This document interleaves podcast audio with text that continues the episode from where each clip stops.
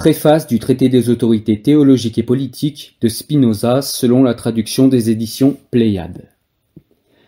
Si les hommes avaient le pouvoir d'organiser les circonstances de leur vie au gré de leurs intentions, ou si le hasard leur était toujours favorable, ils ne seraient pas en proie à la superstition. Mais on les voit souvent acculés à une situation si difficile qu'ils ne savent plus quelle résolution prendre. En outre, comme leur désir immodéré des faveurs capricieuses du sort les ballotte misérablement entre l'espoir et la crainte, ils sont en général très enclins à la crédulité.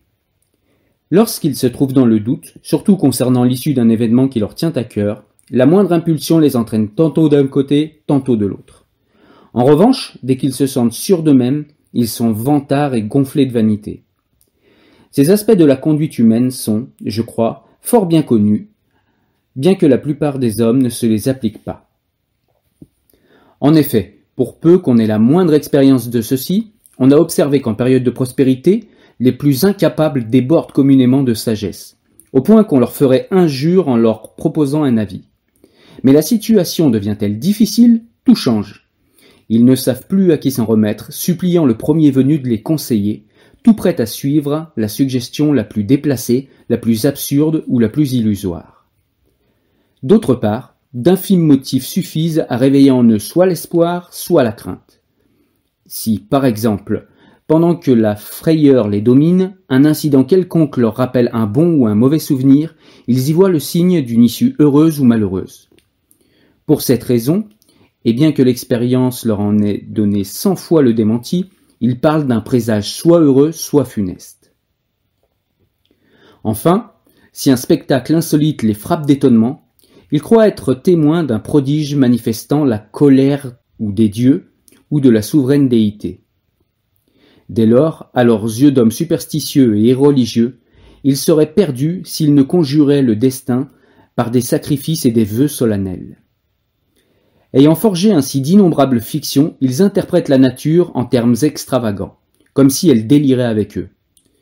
Dans ces conditions, les plus ardents à épouser toute espèce de superstition ne peuvent manquer d'être ceux qui désirent le plus immodérément des biens extérieurs. Principalement du fait qu'en présence d'un danger, ils sont incapables de prendre eux-mêmes d'utiles décisions. Ils implorent le secours divin. À force de prières et de larmes dignes de femmes, ils déclarent la raison aveugle, puisqu'elle ne saurait leur apprendre un moyen assuré d'obtenir les prétendus biens auxquels ils aspirent, et la sagesse humaine sans fondement.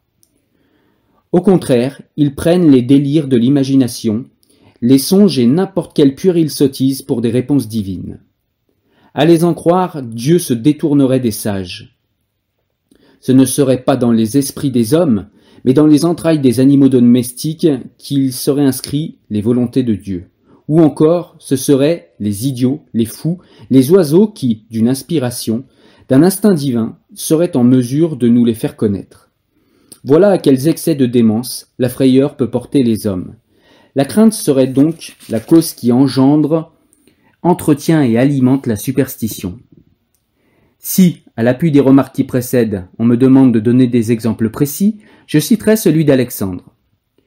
Il ne se mit à consulter superstitieusement les devins qu'après avoir, aux portes de Suse, commencé à redouter le sort.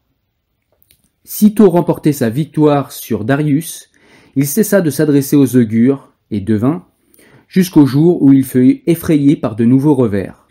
Alors que nous explique Spinoza dans cet extrait? Eh bien, il nous explique tout simplement que l'homme est superstitieux et a des croyances surtout parce qu'il est euh, craintif. Parce qu'il est craintif de ce qui peut lui arriver. Il est évidemment craintif de sa finitude, de la mort. Et l'homme est craintif de ce qui peut lui arriver et de ce qui peut ne pas lui arriver. Il est anxieux en fait par rapport au futur. Et du coup, il cherche dans la nature, dans son entourage, dans son milieu, il cherche des éléments qui vont le rassurer ou qui vont le prévenir, comme s'il y avait des euh, présages, pour pouvoir en fait essayer de décrypter et parer les coups du sort. Et montre très bien que, en fait, les superstitions, c'est en fait un essai maladroit des êtres humains d'avoir un contrôle sur le futur. C'est en fait, la superstition, l'intolérance à l'incertitude. À l'incertitude consubstantielle à la vie. Pour cette raison, les hommes sont très souvent crédules et sont prêts à croire n'importe quel dogme ou religion pourvu que cela les rassure et les conforte dans leurs idées préconçues et leurs croyances. Merci.